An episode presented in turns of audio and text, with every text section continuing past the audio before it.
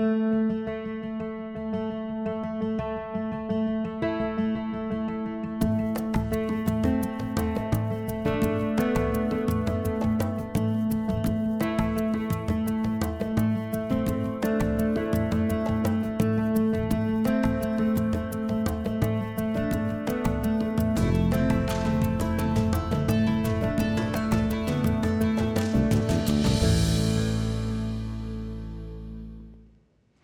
Thank you and welcome. I'm Father Mitch Pacwa. Welcome to Scripture and Tradition, where we take a look at the Holy Word of God through the lens of the apostolic tradition, that tradition that goes back to the apostles and Jesus. Now, we'd love to have you become part of our show. You can do it in three ways, like the nice people we have here in the audience. You can be part of our studio audience, or you can call in during the live broadcast which is Tuesday afternoon at 2 p.m. Eastern Time. And the phone number you can call is 1 800 221 9460. 1 800 221 9460. Or if you are outside North America, where that number won't work, you still can call in, but it's country code 1 area code 205 271 2980. 205 271 2980. Or you can send us questions and comments by email by writing to scripture and tradition at EWTN.com. You can also follow us and participate with the show on YouTube. Today we'll talk a little bit about how our Lord Jesus summoned St. Peter to turn again, even after his failures, to be the leader that he was meant to be. And we'll also start to discuss Jesus' washing of the apostles' feet as another action in spiritual war between good and evil that takes place at the Last Supper. So we'll take a look at both of those today. Let's first of all take a look at our Lord's words um, uh, to Peter. Um, remember, we're going through my book, Wheat and Tares Restoring the Moral Vision of a Scandalized Church. And you can still get that book at EWTN's Religious Catalog. Just go to EWTNRC.com, where it is item number 81098. 81098.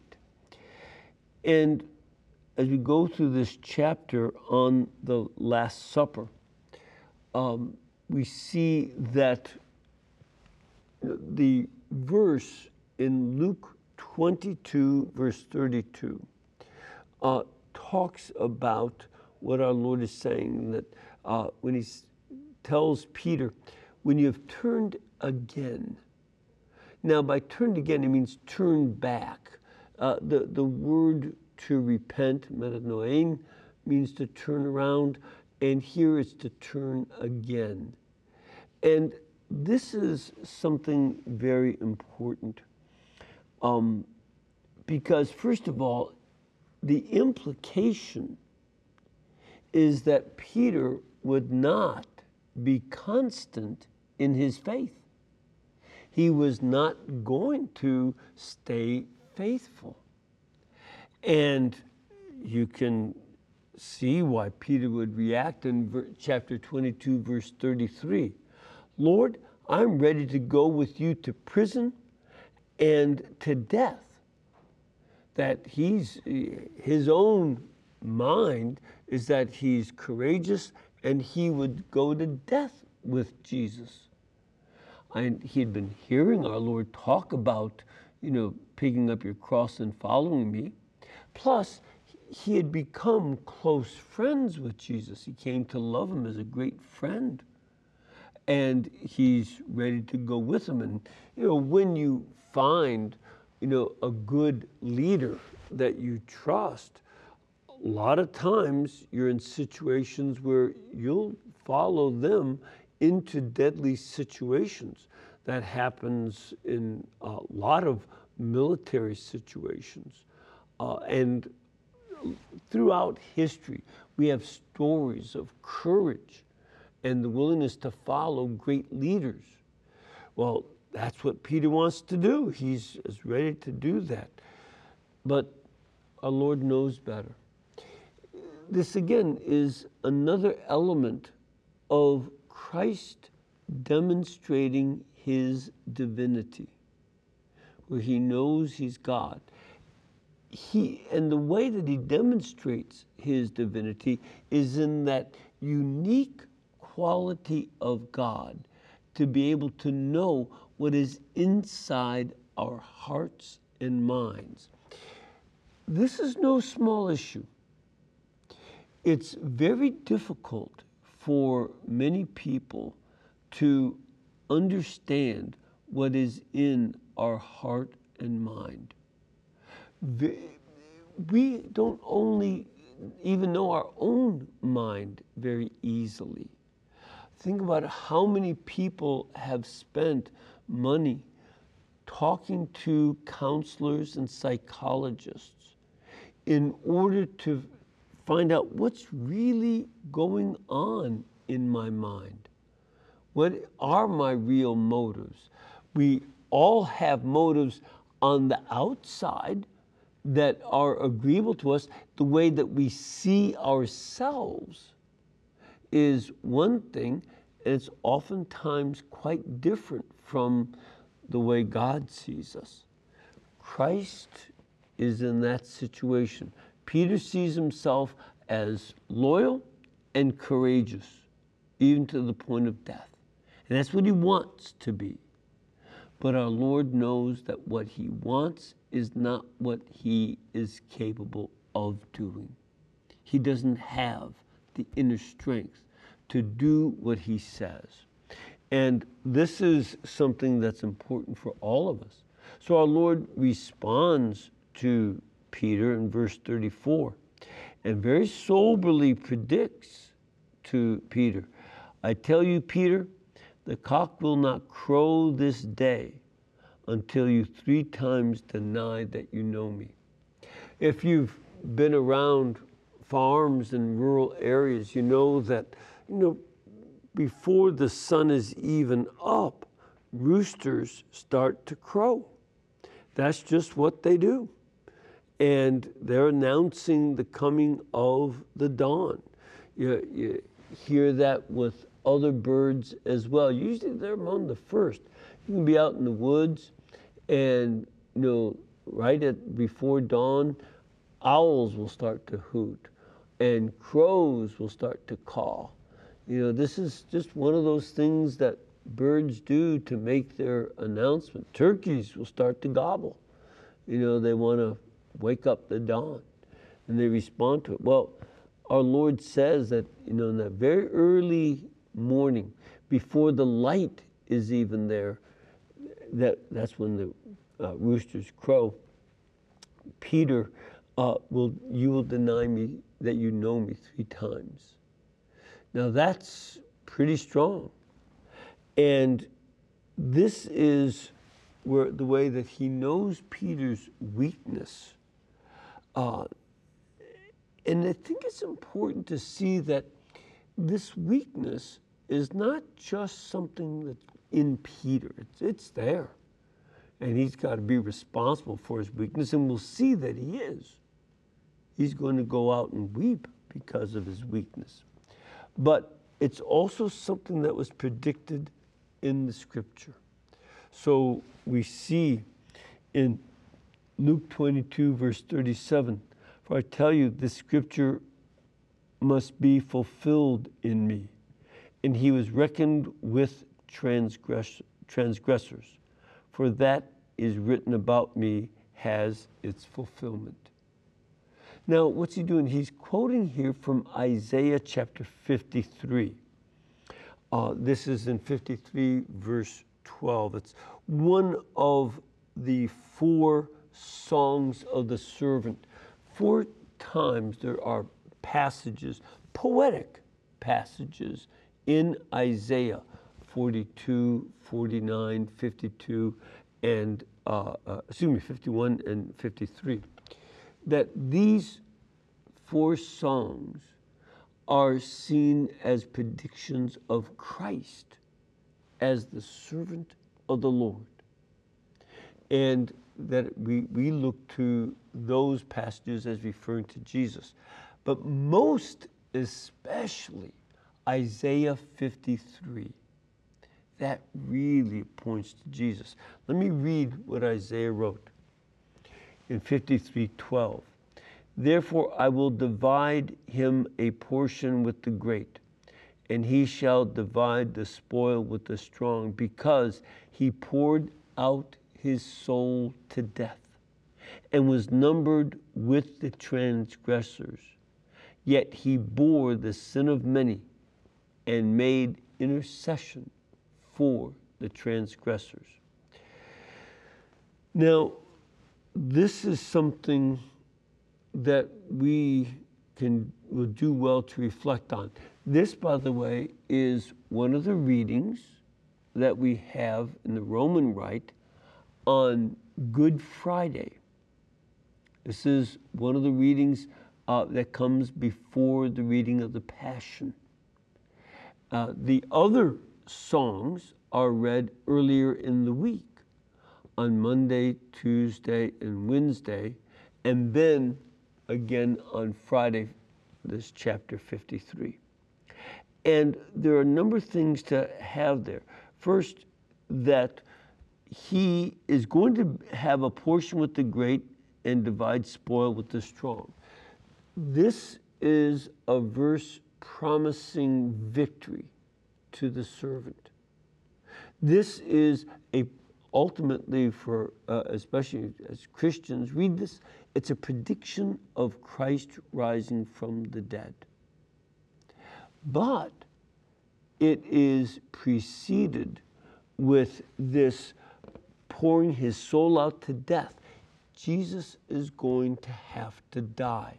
His victory was predicted to come about through his death. And then, of course, resurrection. And that he would be numbered with transgressors. You know, it is a real true point that we are often known by our associates. If you hang around a lot of bad hombres, you can start to imitate them and become a bad hombre, or if you're already bad, you might just get worse. Hanging around with transgressors or sinners is, you know, it's going to make you worse. And the assumption is that if you are with a bad crowd, transgressors, and the, the word for transgressors here means people who rebel. It's roughly the equivalent in Hebrew for committing a mortal sin. They have different words for sin in Hebrew. Uh, one word, shigaga, means simply just to wander around aimlessly. And it's people who wander around, not very bright, being kind of ignorant, and they wander into sin. But they're not trying to be bad, they just sort of wander into it. Kind of like Pinocchio when he goes to Pleasure Island. Whereas some people are, are uh, doing iniquity, and that means to be bent. That's more serious, where you misshape yourself. The images of an arrow, and if you have an arrow, I do some archery, and if your arrow is bent, you cannot hit your target. It won't go straight. You have to have a straight arrow in order to hit your target. And that's another word for sin. Khata means to miss your target. And so that, that's uh, another bad. But the worst word for sin in Hebrew is pasha. And pasha means to transgress or to rebel. That's when you know what you're doing is wrong and it's serious. And here, Jesus is being counted among those transgressors. He's with those big sinners. And of course, the assumption is that he would be a big sinner. But pay attention to the rest of the verse. Because Isaiah then says, Yet he bore the sin, chata, of many, the missing the mark, and made intercession for the transgressors. That Jesus is among the sinners in order to redeem the sinners. And this is the case with, with Peter. And notice how our Lord cites that as he predicts Peter's denial. and said, I'm counted among the transgressors. But just like he had said a couple minutes before, he was also making intercession for Peter and the apostles. That's what Isaiah predicted. He, Jesus would be among sinners in order to intercede for them. Because even those who commit really serious sins, murder in its various forms, and serious deception, because deception is always from the evil one. And when we do mortal sin, Jesus our Lord does not stop interceding for us. He wants us all to be saved. And He will pray that we turn around from our transgression and sin and come back to God. He will always be there interceding for us until we finally, you know, make the moment where we uh, reject God and go to hell. But until that point, He will always intercede for us. And that's very important. And that it's going to be precisely His suffering and death that overcomes the sin. His suffering will be able to bring forgiveness and reconciliation. And he will bring that reconciliation with the apostles. And remember the context. This is still the Last Supper. He had just made them his first 12 bishops. And he's going to intercede for them, knowing that they're going to fail. But he's not going to cease to intercede because he wants to bring those priests back to him. So, this is something where we see that our Lord Jesus put Peter's upcoming failure. He knows about the failure and the failure of leadership, the failure of uh, faith in Peter and trust, but he sees it in the line of Old Testament prophecy. And that God will be able to include this in the plan of salvation. And this is something that will be part of Jesus' ministry. And this is something that is very important for all of us. All of us have to deal with our own sins. We, most of us would have various mortal sins and serious offenses against God.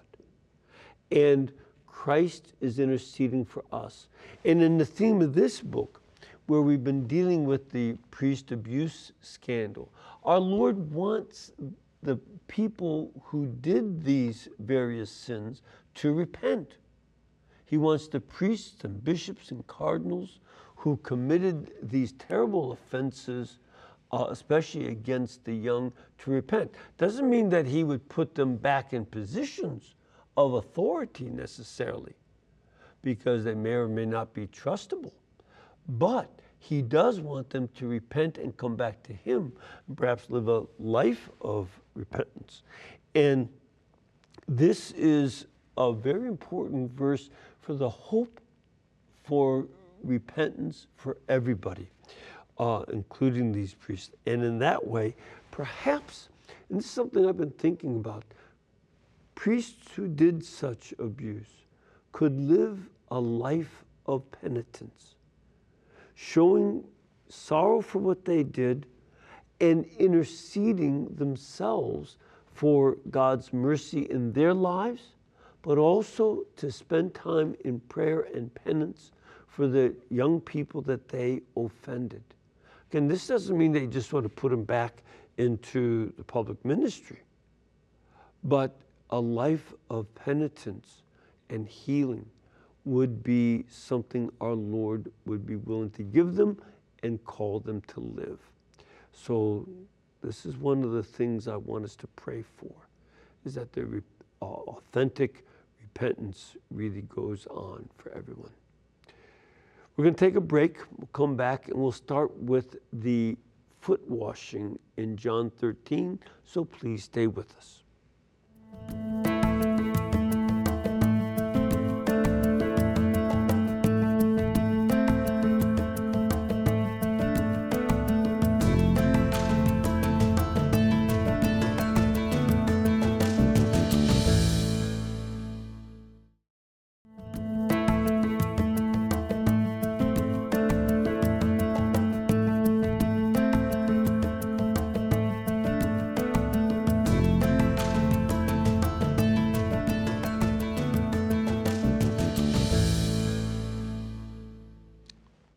Welcome back. Now, first of all, I want to remind you not to miss the 2023 EWTN Family Celebration that will be on Saturday, August 26th, right here in Birmingham, Alabama, at the Birmingham Jefferson Convention Complex. If you are able to join us, please do. Just contact ewtn.com slash family celebration. EWTN.com slash family celebration.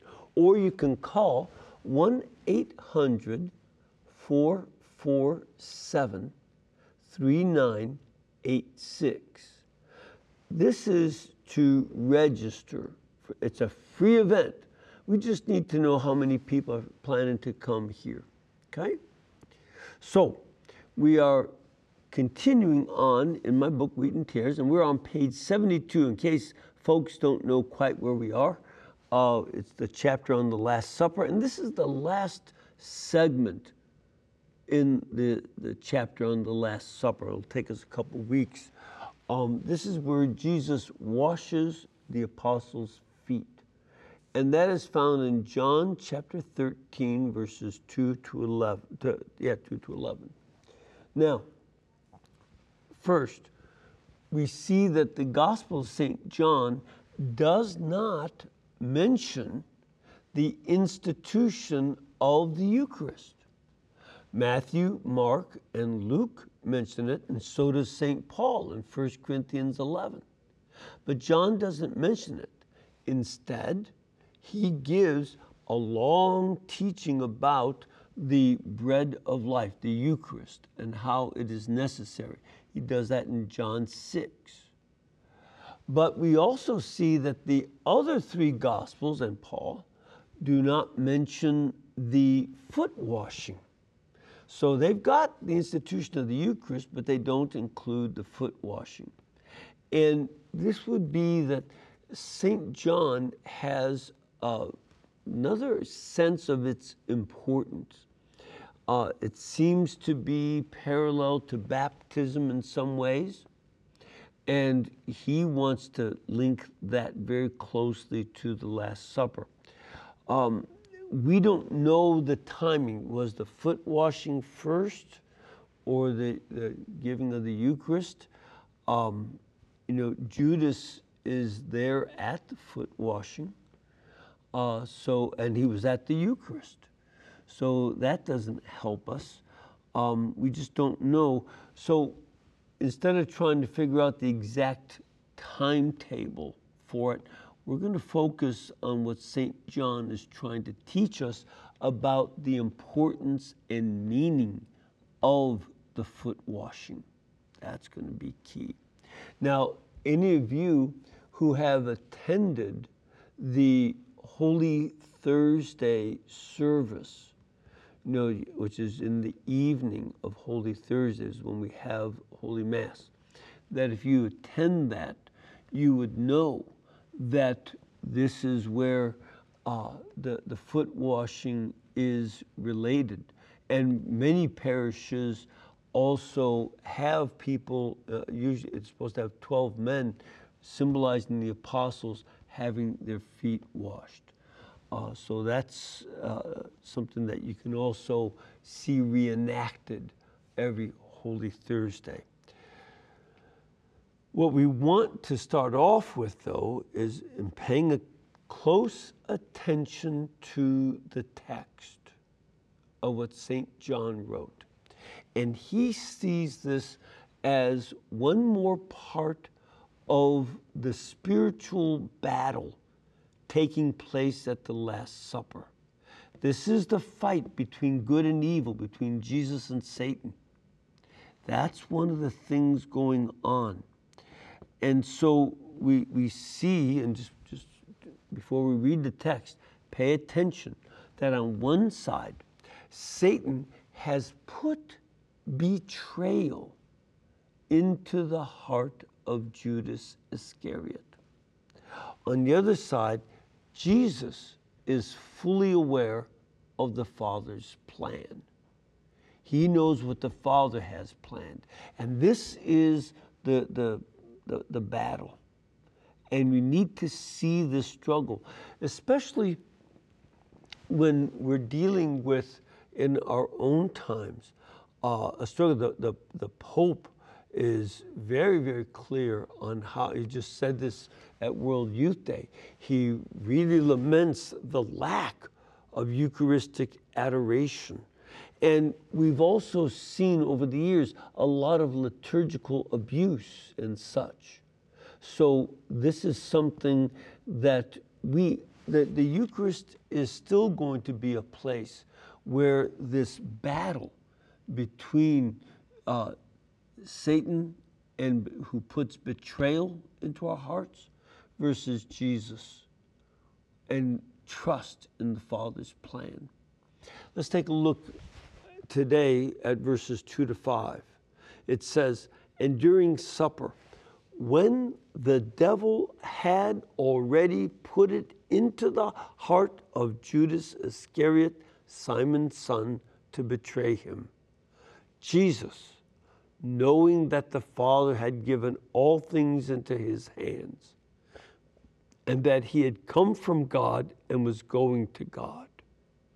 That's the, that's the context of the battle between betrayal inspired by Judas and Jesus' trust in the Father, his coming from the Father and going to the Father. At that point, Jesus rose from supper laid aside his garments, and girded himself with a towel. Then he poured water into a basin and began to wash the disciples' feet and to wipe them with the towel with which he was girded. So, this is something extremely important for us to understand that uh, all of us are involved in the same contention. You know, it's naive to think that the devil does not want to turn us away from Jesus. He, if that the devil doesn't want us to, you know, turn aside or neglect Jesus, or to run away from him there's a lot of that that's going on, and there are a lot of reasons for it. You know, there are a lot of reasons. People are turning away from their own husbands and wives. Parents are turning away from their own children. That's some of the deepest natural bonds.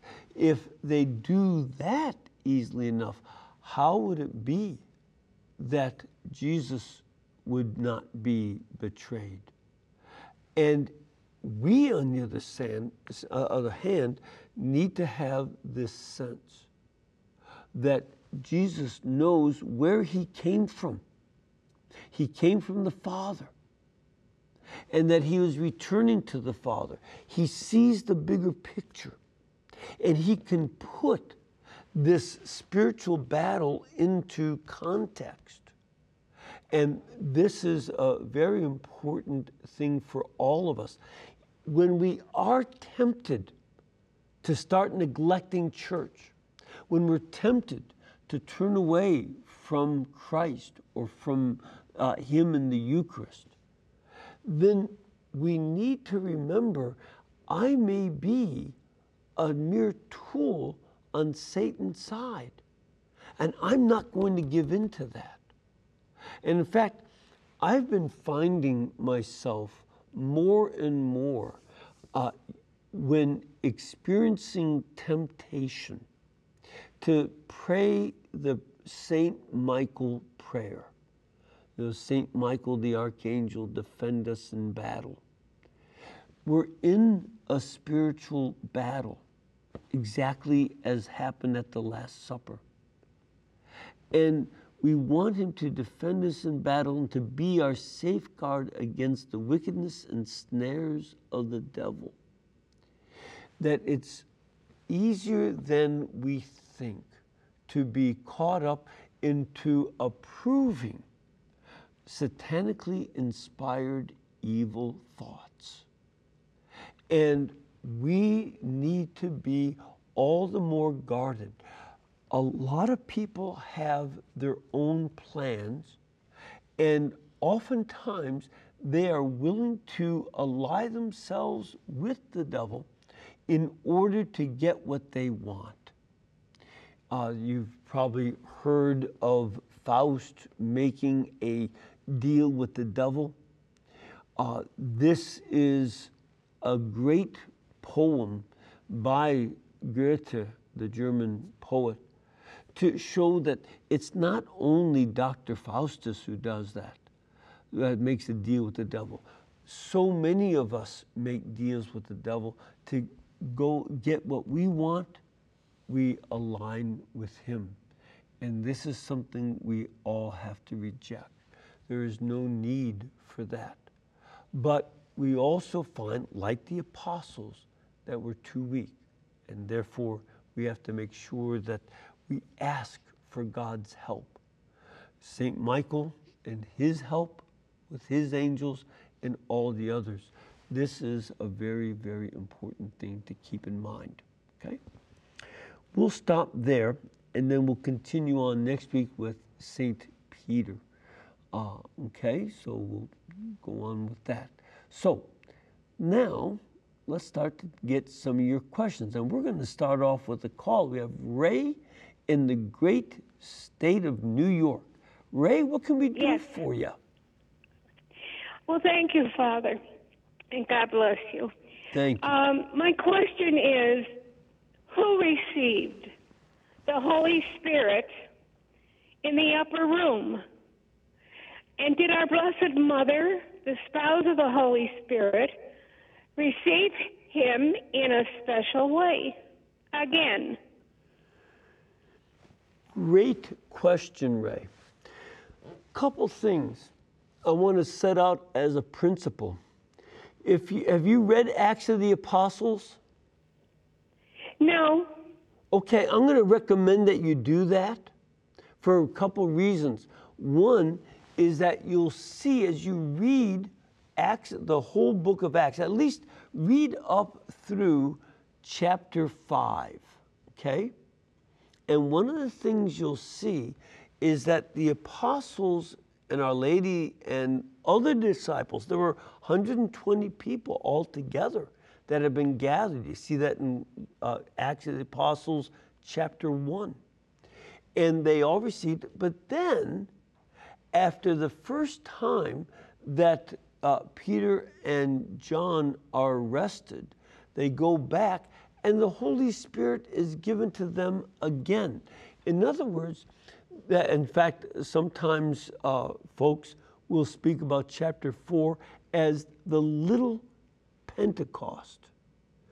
And this is something that shows the Holy Spirit comes more than once into a person's life. And with each time, there are different movements going on.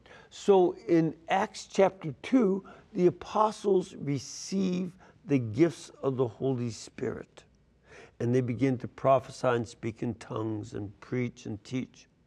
But then he comes again in chapter 4 and gives them power. Now, with Our Lady, she received the Holy Spirit and became the spouse of the Holy Spirit when she gave her fiat, when she said, Let it be, and, she be, uh, and Christ was incarnate in her by the power of the Holy Spirit.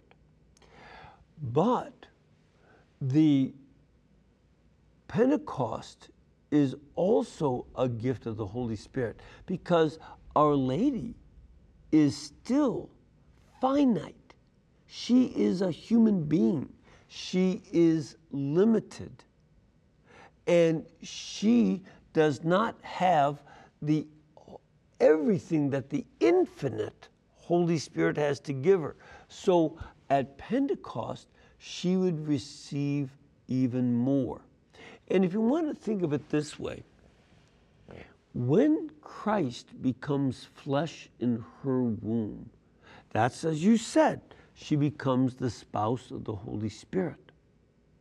But then, as happens with any spouse, I hope most spouses, is that when a husband loves his bride, he brings gifts to her, not just at the, the day he puts her, uh, an engagement ring on her finger, but also as they grow in their marriage, he might bring a beautiful necklace or some other gift.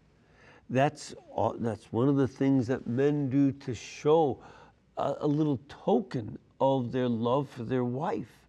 And that's a good thing. He might bring flowers and such. Think of Pentecost as our Lord giving gifts to Our Lady, and that she too will be empowered. And I would not be surprised that if it was after Pentecost that she was involved in writing down the, the material that we see about the birth of John the Baptist and Jesus in Luke 1 and 2, she may have been involved in that writing. And that would be given the gift of being an evangelist. She had spoken as an evangelist, but now she had the gift to write. So um, who knows what other gifts our Lord gave her. But that's what's going on. So the Holy Spirit can give gifts more than once and Our Lady receives more than once too. Okay? All right, we have Joel in Florida. Joel, what you got? Joel, are you there? Yes. Oh, there you are. So, what, what can we do for you today? What's that? You, you, you have a question? Yes. The Uh, question what is it? asked Before was uh, if I have received communion during the day in the morning, Uh huh. and uh, there's someone uh, visiting a friend of mine, and uh, brought them communion, and I was wondering if I can receive communion more than once. You I know, know it's necessary, but I was wondering if I uh, can Right. receive uh, any problems. Well, here's, here's the thing that the church does allow us to receive communion more than once in a day uh, when there are special occasions. So, for instance, uh, uh, not unusual kind of uh, example that somebody was uh, at a mass on a Saturday morning. They went to the regular morning mass, but then they were asked to be part of a wedding, and they would go to the wedding mass and the ceremony, and they could receive again. And on special occasions, a person can receive more than once, but it's not something that we should do on a regular basis. Um, so there, there might be, so in the case of you're talking about, say somebody is receiving uh, the Eucharist during a sick visit, or they're receiving viaticum right before they die, it may be uh, would be a situation in which you could receive again, um, but it would not be something that you would do and say on a daily basis. I receive more than once. You can do it every so often, but not too often. You know, it's again you want to reserve that for special occasions when you would do that. Okay. All right. We're going to stop there and take a little break, so please stay with us and we'll be right back with more questions.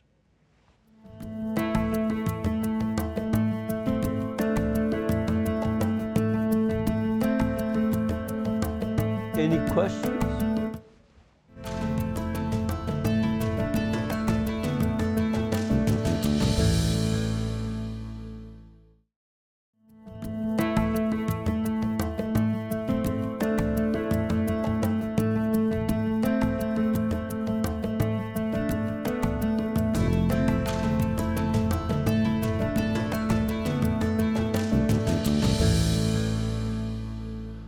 Right, just want to remind you to join me tomorrow night at 8 p.m. Eastern Time for EWTN Live. We will be speaking with John Henry Crosby of the Hildebrand Project to discuss the first published selection of essays by Catholic philosopher Alice von Hildebrand. She is the wife of Dietrich von Hildebrand, and she was a very popular guest here on EWTN, close friend of Mother Angelica. We will highlight her sparkling wit and poignant analysis, especially on topics like friendship, truth, and faithfulness. So that'll be a very important uh, topic. And especially these days, we could use a lot more friendship, a lot more truth, and faithfulness. All right, let's take an email here we have from Becky in Virginia Beach, Virginia. And Becky says, Father Mitch, I wonder if the angels have love for us. Do they follow us to heaven? Are they able to say to us things like the angel did to Zechariah? And do they respond to our behavior? Or are the messages all from God? Becky in Virginia Beach, Virginia. Well, Becky, a couple things. Uh, the messages all would originate from God. Angels don't make up stuff. All right? They're not in politics. and so they do what God says. And they say what God says, and they mean what God says. Okay? That so any message comes from them. But as we see repeatedly in the Old and in the New Testament, that angels are sent to give messages to people. So sometimes he does, most times they don't speak to us. Uh, but every so often it might happen. It's, in fact, it seems to be rare enough that when it does happen, it gets into the Bible. And there might be a few other folks who get those th- kind of messages. But what they do for us is give us various inspirations. They in, will frequently inspire us to do certain things, to avoid certain areas of temptation. That is very typical for them. And most importantly, is of course they love us. This is very much why they're God's angels. Now, Satan's angels, you can be sure of this Satan's angels hate us. Even if they look, you know, like they're pleasant, if there's something that, that as a matter of fact, uh, I remember years ago, there was a book called The Beautiful Side of Evil. That there is uh, a uh, quality that sometimes the bad spirits can put on to be beautiful in a certain sense, but it's usually a cold uh, kind of beauty. It's not the beauty that embraces you, but a harsh beauty. And it shows its evil quality after a while. I, I didn't see it, I didn't have any interest, but there was even a movie called The Devil Wears Prada. Um, I, I, I take it that that's some kind of a shoe, uh, you know, fancy shoe. Um, but be that as it may, that they can try to imitate beauty, but it's always something that dazzles and leaves somebody cold. And that's because the devils hate us. But God's angels very much love us. Now, will they, uh, now how will we know them in heaven and meet them? I, th- that part, uh, I've not been to heaven. Um, you know, so I'll have to wait and find out. I think hopefully our guardian angel, I've oftentimes said, you know, that um, I've been the cause of a certain amount of high blood pressure in my guardian angel, if he had blood. So um, we'll just have to wait for that, okay, and see what happens. But yes, they do love us very much. Okay? Now, we have another email. This one is from Joe. He says, Father Mitch, I've been watching the Eucharistic service every day now for a number of years. I have a question. I read that the priest should not mix hosts, the wafers, that have been previously blessed with hosts that have just been newly blessed that morning. Yet I've noticed they are mixed together and put into the tabernacle the EWTN service. Your thoughts, Joe? Well, Joe, I, I don't know who had said that to you, but there is no rule saying that you cannot put the newly consecrated hosts with the hosts that were consecrated at an earlier Mass. There's nothing that, to prevent that. Uh, normally, I will distribute hosts that I just consecrated at the Mass that I am celebrating so that those folks, you know, uh, would be the ones who get them. But if there are more than I can distribute, I would definitely uh, just put those into the tabernacle because they, you know, the host, whether newly consecrated or consecrated at an earlier Mass, they're all the same Jesus Christ. It's the same body of Christ. So it's, they don't get stale, okay? So um, that's one of the things. And, you know, people uh, may expect to receive hosts consecrated at the Master attending, but that's not necessary. You know, it's still the same Lord Jesus. That doesn't fade or add or diminish or anything like that at all. Okay? So that's very important. All right, then we have an email from Francis in Indiana. Uh, Father Mitch, a quote, born again, unquote, friend said Mary was a good person, but she still had to be saved by Jesus and born again as the upper room at Pentecost.